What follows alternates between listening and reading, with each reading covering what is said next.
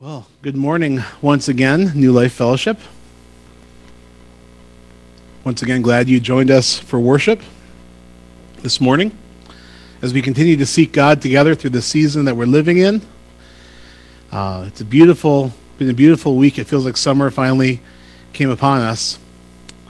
This morning, I had a, I, I laughed to myself. I drove into the building, and I noticed something on my windshield. And I, when I got out of the building, I realized it was my son's transformer, the robot. Had ridden on top of my car. And like I said to him, thanks for uh, joining me on this ride. Uh, it's been quite interesting uh, meeting here in this place on the on the internet, on Zoom. But our hearts are knit together in Christ. Uh, it's been great seeing some of you on Wednesdays and seeing your faces and being able to pray with many of you and talk with you over the phone and text and messenger. Again, um, I'm just so thankful for the way that we are connected through this technology, connected in heart as we are all in Christ together. But thanks for joining us for, the, for this ride that we're in um, as a church. And we are uh, constantly praying and seeking God's wisdom as the elders continue to talk and, and plan for the future here. So I think that one, one of the great things about this series that we're in in First Thessalonians is it's a way for God to prepare us, uh, not only for the second coming of Christ or the time when we will go and pass away and meet with Christ, but First and Second Thessalonians are a great way to prepare us to come together as a church, something we haven't done in several months now. And I am way less concerned as your pastor, and I can, I can speak for the elders as well, for Jason and for Greg. We are far less concerned with when and how we will come back together in terms of time and date and how that will go and, and what, what, what procedures will be followed. We're less concerned about that but, and we are much more concerned with what we will set out to be once we do come together. Who will we be as a church when we come back together? It won't be the same as when we were together before. It'll be different. Uh, in fact, I mean, everything is up for grabs. Anything can change. We can we can move with God and His leading and change anything about how we meet together in our services. And I think indeed the world that we live in and the church we have enjoyed is going to be changed. But we know from God's word that He is going to change it for the, for the good. Because God works out all things for the good of those who are called by Him and love Him. Uh, so, who will we be? What will be our trajectory? What will be our way of moving forward in our mindset when we come back together? This is a much more important question than when and how. We must patiently ask who. Who are we going to be when we come back?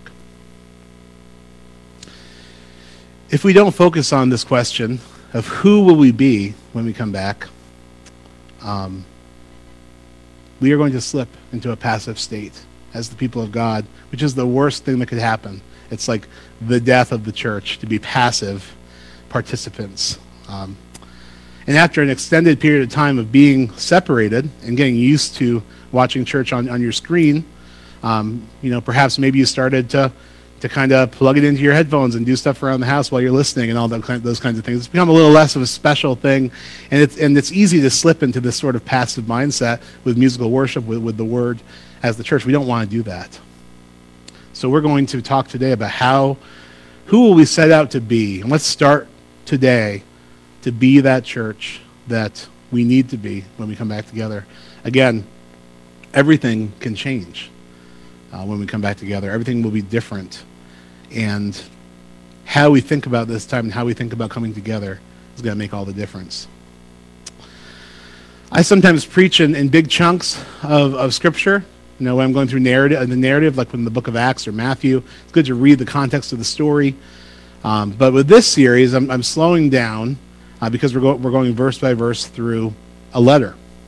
And I say go big or go home, so we're actually just going to focus on one verse today for our worship gathering. 1 Thessalonians 1 1. Can you believe it? It'll be the shortest passage I've ever preached on, just one verse. So before we get into that 1 Thessalonians 1 1 uh, verse, um, let's remember the context and the spirit in which Paul is writing this letter to this beloved church, which we talked about extensively last week. And to frame that, 1 Thessalonians 2 17 through 18, Paul says, But brothers and sisters, now the word there the Greek word is Philadelphia, which uh, which is um, we've translated to brotherly love. And actually, Philadelphia is the city of brother, brotherly love, Philadelphia. Um, it turns out a much better translation of that word uh, is siblings, brothers and sisters. It's actually a gender inclusive uh, word that's used here, and it's it's kind of used very specifically. Um, Philadelphia, brother city of brotherly and sisterly love, sibling love, if you will. Brothers and sisters, when we were orphaned by being separated from you for a short time in person, not in thought, sound familiar? Out of our intense longing, we made every effort to see you, for we wanted to come to you. Certainly I, Paul, did again and again, but Satan blocked our way. Maybe you can identify with Paul in this week and the last few weeks as things have changed with the government and the declarations that have been made. You know, I think people are feeling that intense separation, that desire to come back together.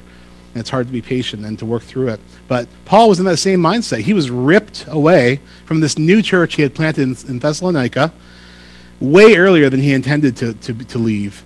In some ways, Paul was actually anxious to see how the new church he loved so much was doing, especially because persecution had intensified in Thessalonica. And he was very concerned that this young church wasn't going to make it. So he sent his right hand man, Timothy, to check in on them. And Timothy brought back an excellent report to Paul, which overjoyed Paul and relieved him of his burden of concern for the Thessalonican church, Thessalonian church. And he writes the letter of 1 Thessalonians in response to Timothy's good news. Let me tell you, the, the elders, the pastoral elders, myself, Greg, and Jason, feel very much the same way that Paul felt when he sent Timothy and then got a report. As we are temporarily scattered and physically separated, the elders truly desire to know how everyone is doing. That's why we've checked in on Zoom on Wednesdays. Uh, that's why we've uh, been, been contacting many of you, and, and some of you have been having online small groups we've been checking in on. It's not because it's our obligation as elders, it's because we are a family and we are concerned for the body that we don't see as regularly as we used to. And we, we want to know how you are. So I, I could identify with Paul and his desire to know how is the church doing? You know, things have gotten tough. You know, some bad things have, ha- some, some difficult, painful things have happened in many families in our church during this time loss, pain, sickness you know, how's everyone doing? This is the burning question for us uh, as, as a church and as elders. And I can say on behalf of the whole elder group that we would love to hear from you um, anytime and, and to talk to you and see how you're doing and to pray together and, and be family together. So, this is the, the context that Paul's writing in a relief of his burden of concern for the church, hearing a great report from Timothy. And this is our verse for the day, for the day 1 Thessalonians 1 1. It says, Paul, Silas, and Timothy, to the church of the Thessalonians in God the Father and the Lord Jesus Christ, grace and peace to you. Grace and peace to you. Every church has its own structures of authority and organization. Anytime you get people together, you have to organize them. Um, if you are a part of a denomination like we are, the Christian Missionary Alliance, then your structure is somewhat assigned to you, and it's derived from the Bible and how they interpret the Bible and what the Bible says about how to organize the church. And, and also, you know, uh, based on what has worked in history. You know, our church, a member of the Christian Missionary Alliance, is led by a team of pastors, which we call pastoral elders.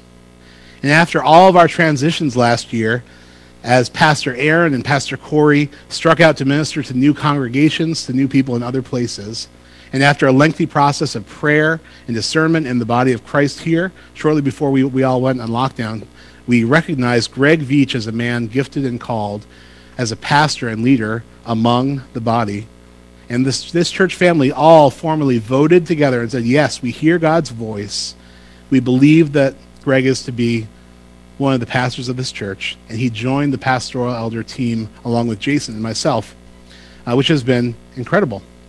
Our pastoral elders overseeing the church body is our denomination's conviction based on the teaching of Scripture. That's their conviction. And that's what I believe the Scripture teaches to be led by a plurality of pastoral elders together in a team. We certainly try to not only go after the letter of the law in the scriptures, though, but also to take it a step further into what is God's intention with this pastoral elder team. Because many times in churches, the churches begin to default to the senior pastor as a CEO or a boss of the whole organization. In fact, my kids sometimes say, Daddy, aren't you the boss of the church? I say, No, Jesus is the boss of the church. I am a shepherd among the church, um, but Jesus is the boss. But truthfully,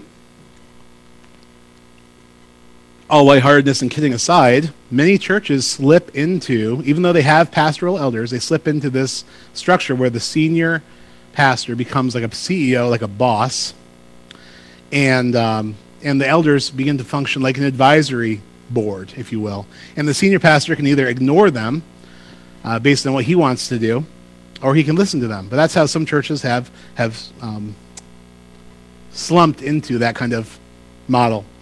And that is the structure of the business world that we live in. You know, the boss has the final say. We, however, join Paul in his conviction and his demonstration that pastoring a church is a team effort. And this is something when you have eyes to see it in the New Testament, when you read Paul, you will begin to notice how Paul always leads the church with a team of people. Always. It's never explicitly stated, but Paul always says, me and this person, and this person, and this person, so on and so forth. Paul is the only writer of 1 Thessalonians, but he makes it clear that the letter is from Paul, Silas, and Timothy, his ministry partners, which make up Paul's pastoral elder team. And this team does not re- relate to the Thessalonian church as a board of directors under a CEO, but they function as, a, as Christ taught them to, as servants of the body. They function as servants, like Christ said, chief servants of the body, and as responsible, mature family mem- members among the church, overseeing the church with the gifting God's given them by the power of the Holy Spirit.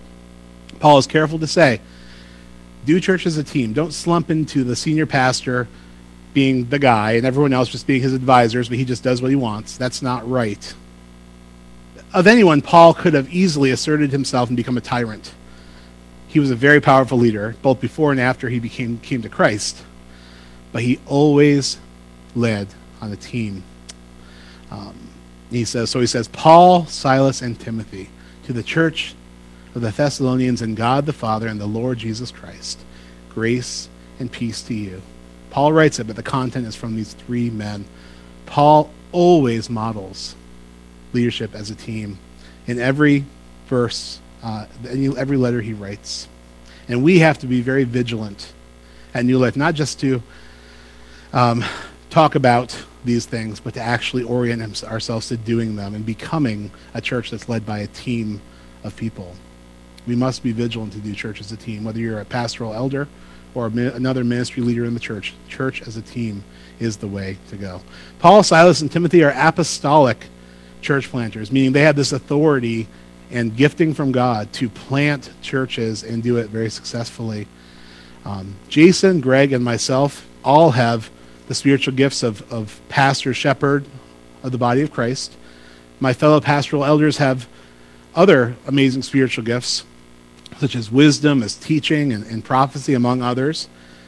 And I always want to strive to do ministry like Paul did, so that when I deliver a sermon or start a new direction at the church, I can say to you, from Jason, from Greg, and myself, to the Church of New Life Fellowship, this is what we're doing that's why when I explained the series and how we came to this uh, to this uh, sermon series that we're going through right now, that last week when I explained that, it was all after we prayed about it, after we weighed the different options and sought God, and then decided as a group of pastoral elders that this is what God wants us to do. And truthfully, uh, I have nothing without the team that God has placed around me of these these two men in particular. Um, along with many others, but in particular the pastoral elders. And so to Greg and Jason, I want to say thank you. Thank you so much. Thank you for pastoring so many people every day amongst all the other responsibilities of your life and your households, with your families, with your jobs. You, uh, you are doing so well. And, and this is the, the pastoral elder team who loves the body and is serving it at New Life. And may we always, we, may we never slip into this you know, one guy doing the ministry thing. It's always got to be a team, always starting there. But it gets much bigger than that. It's not just that the pastoral elders are a team. Um, God's vision and God's vision for teamwork is much, much bigger than that. It's so easy to identify ministry partners for me when I think about it in the church, and mentioning every any of them would run the risk of forgetting somebody. There's so many ministry partners I have at this church.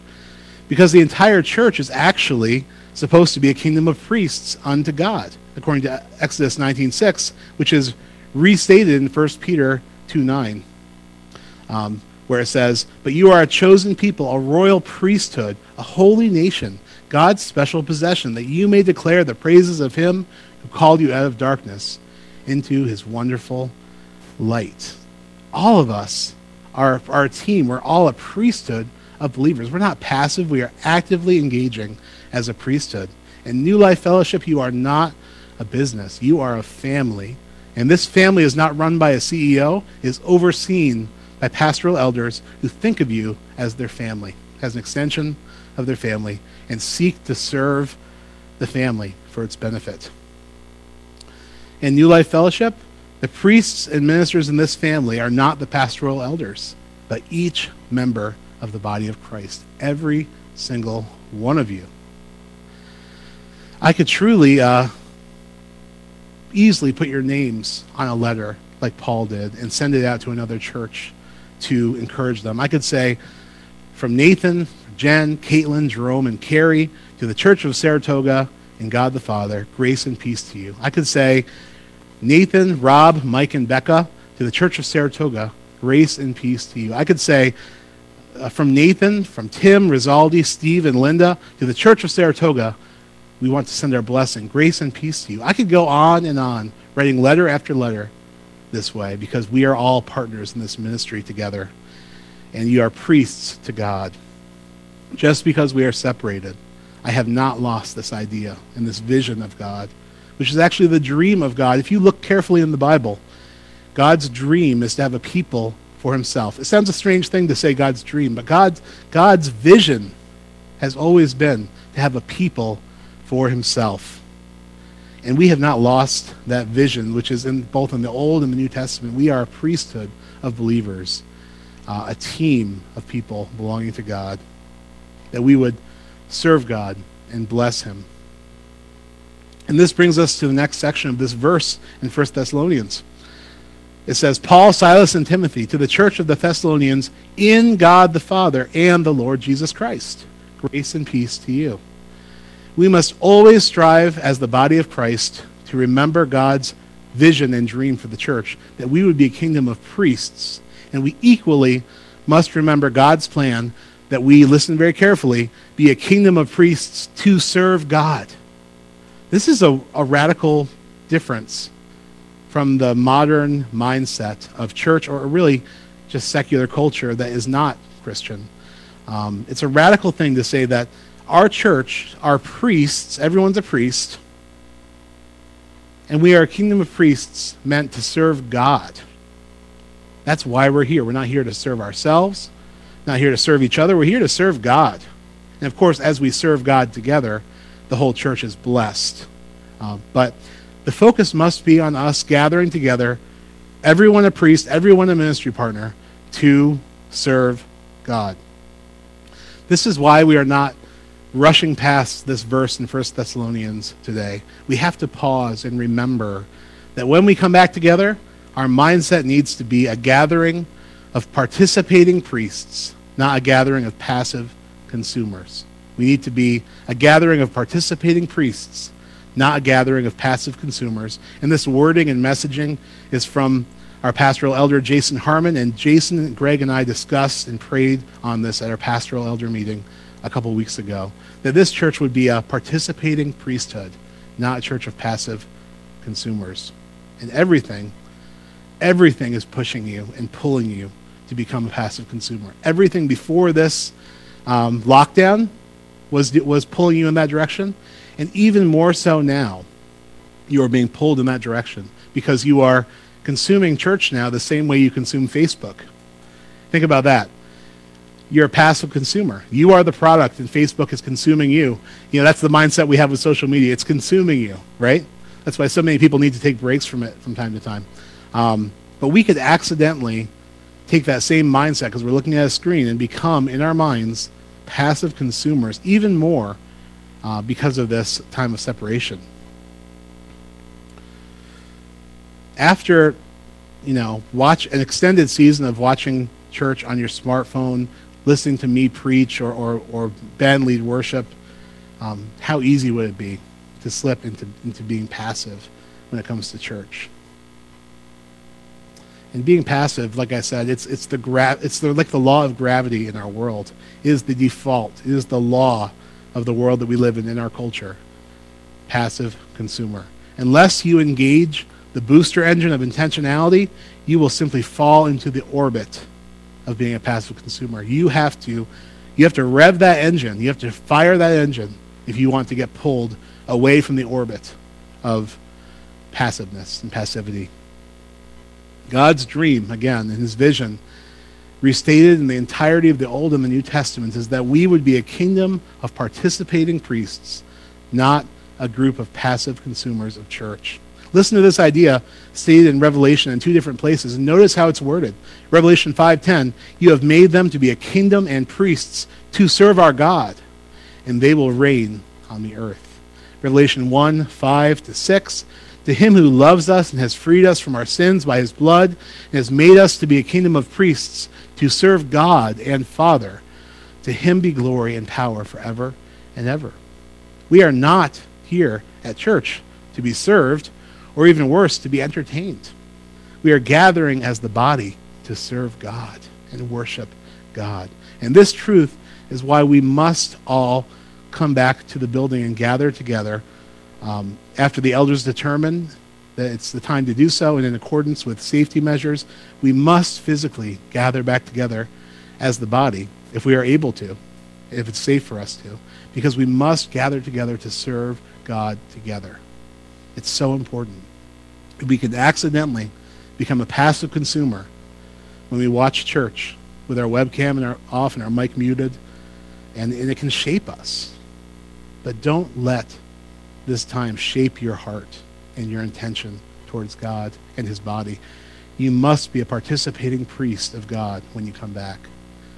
This is why I say it's not important when or how, it's important who. Who are we going to be when we come back together? So back to our verse of the day, 1 Thessalonians 1, Paul, Silas, and Timothy to the church of the Thessalonians and God the Father and the Lord Jesus Christ, grace and peace to you to the church of the Thessalonians in God the Father and the Lord Jesus Christ. In God the Father. The church then and now is to be centered in God alone and in Jesus Christ. God is the center of our church. I think I can, I can lead you in a, an imaginative exercise. If you'll close your eyes, I want you to imagine yourself in our sanctuary here at New Life if you've been here before with your eyes closed. Um, we haven't been here together since March 8th in the building, but imagine, if you will, the rickety stage that we, cr- we kind of climb onto, creaking as the worship band and the pastor make their way up to lead the church in worship and prayer to God. You are sitting in an aisle in the back. You are um, kind of tucked away in, in the crowd. That's an easy scene to imagine, right? That there's people on stage, you're sitting. Um, now imagine that that's reversed that rickety stage is now underneath your feet. And we are all on the platform together, and God is sitting alone on a single chair listening to us, watching us, looking on us with tender love, receiving our praises and adoration, forgiving us as we confess our sins to Him, hearing our prayers for healing or deliverance. In short, Jesus is sitting before us. God is sitting before us, receiving our ministry to Him. We are all on the stage. The cliche, the corny saying is true. It's an audience of one. And that should not be taken as an individualistic sense. We should think of our, our church as a collective of people, as a body, an organism of, you know, if you will. Um, we are all together serving as priests to the one. to Jesus Christ. Imagine that. We're all on the stage, one chair, and Jesus watching. All of us, no matter how capable or uncapable we may think we are, um, all of us, no matter how capable or uncapable we think we think we are, um, is a we are all um, part of the body of Christ, and we are all serving an audience of one. This was the model in the tabernacle and in temple worship in the Old Testament. The model is priests serving God all day, offering sacrifices, prayers, incense, teachings, even cleanup work and janitorial work, all in and for God alone. That's what the priesthood was. And that hasn't changed, except that we are all now priests through Jesus Christ, our Lord, by God's declaration. We've all been declared to be priests by Jesus, and now we all serve God together. To the church of the Thessalonians in God the Father and the Lord Jesus Christ. Grace and peace to you. I have a quote which says In our world, worship is confused with entertainment, being good with feeling good, and faithfulness with being successful or blessed. Meeting the needs of the customers is said to be the key to church growth. More and more, in other words, we are viewing church in terms of what it can do for us. That trend is, of course, increasing. Um, and and, and there, are, there are a lot of people that will have two to five local churches to be their group of local churches. And on a given weekend, they will determine which church to attend according to what they need, what they feel they need. And this is especially dangerous now with the advent of video church, that we would just be consumers with several different churches we sort of keep up with based on our needs. And people, you know, they, they leave church saying things like, oh, my old church wasn't meeting my needs, or people evaluate their church saying that, that uh, that service really blessed me, or I didn't really get anything out of that service. Again, these are not wrong things to say, but they reflect a mindset that I am here to be served, not to serve God. It's the it's nothing new. It's the water we swim in. It's the air we breathe. The way of the world in which we live everyone affirms that this is a fine and good way to be but it is not good and it's not fine in the same way we evaluate our marriages and our jobs and our friendships and our families saying you know it's just not working for me anymore. What have they done for us lately in our culture? What have they done for us, me lately? It must never be that way in the church and in the family of christ. Um, a, a, it's true, a, a sermon or a worship time can bless you, and that's fine to say it blessed you. And yes, God has provided the body of Christ to be a place where people's spiritual needs and physical needs are met by others in the body. Those are good things. Those are good. But if the heart behind those statements is that is that of someone who has become a passive consumer of church rather than an active priest among the church, we're going to run into problems in terms of what a church is supposed to be according to God. According to God in 1 Thessalonians 1, the church is to be a team of ministers working together, centered around God alone in worship, adoration, and fellowship. We must not fall into the cultural trap set for us so that we begin to assess the church in terms of what it can do for us. And it's time to take on the mindset of what can the church do for God? What can we together do for God? When we come back together safely, responsibly, when the elders determine that it's time to come back together. The most important thing is not that we are back in the building, as much as we might des- want that so badly. But in reality, the most important thing is that we have the mindset of a fighter. And this is okay to have this fighting mindset where you, where you will say, I will fight for this church, for my own heart, to be a church of participating priests who gather with God at the center instead of self instead of myself or other people. So please fight with me. This battle will not be won easily because everything from the world system to our own flesh, which is which we are trapped inside, will push us to the pole of passive consumer with the church centered around us. But you at New Life Fellowship have been called out as the church of God and a participating priest of the Holy One who is at the center of all we do and everything we say. So we're to we're to come together for another time of worship right now. We're going to sing God's praises with this song, Is He Worthy? It's asking the question, um, Is God worthy of everything, of all of our praise?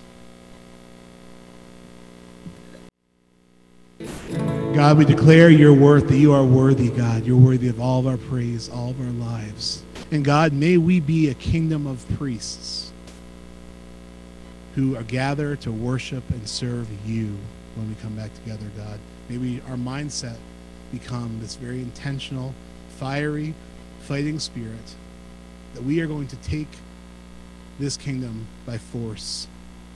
We're going to take hold of it. We're not going to let go. We are going to be a place of worshiping God alone, an audience of one, together serving as priests unto God. Thank you for all your provision, all of your help that you've already given. Equip us for moving forward. In Jesus' name, amen. You are dispersed. Go and be the church. God bless.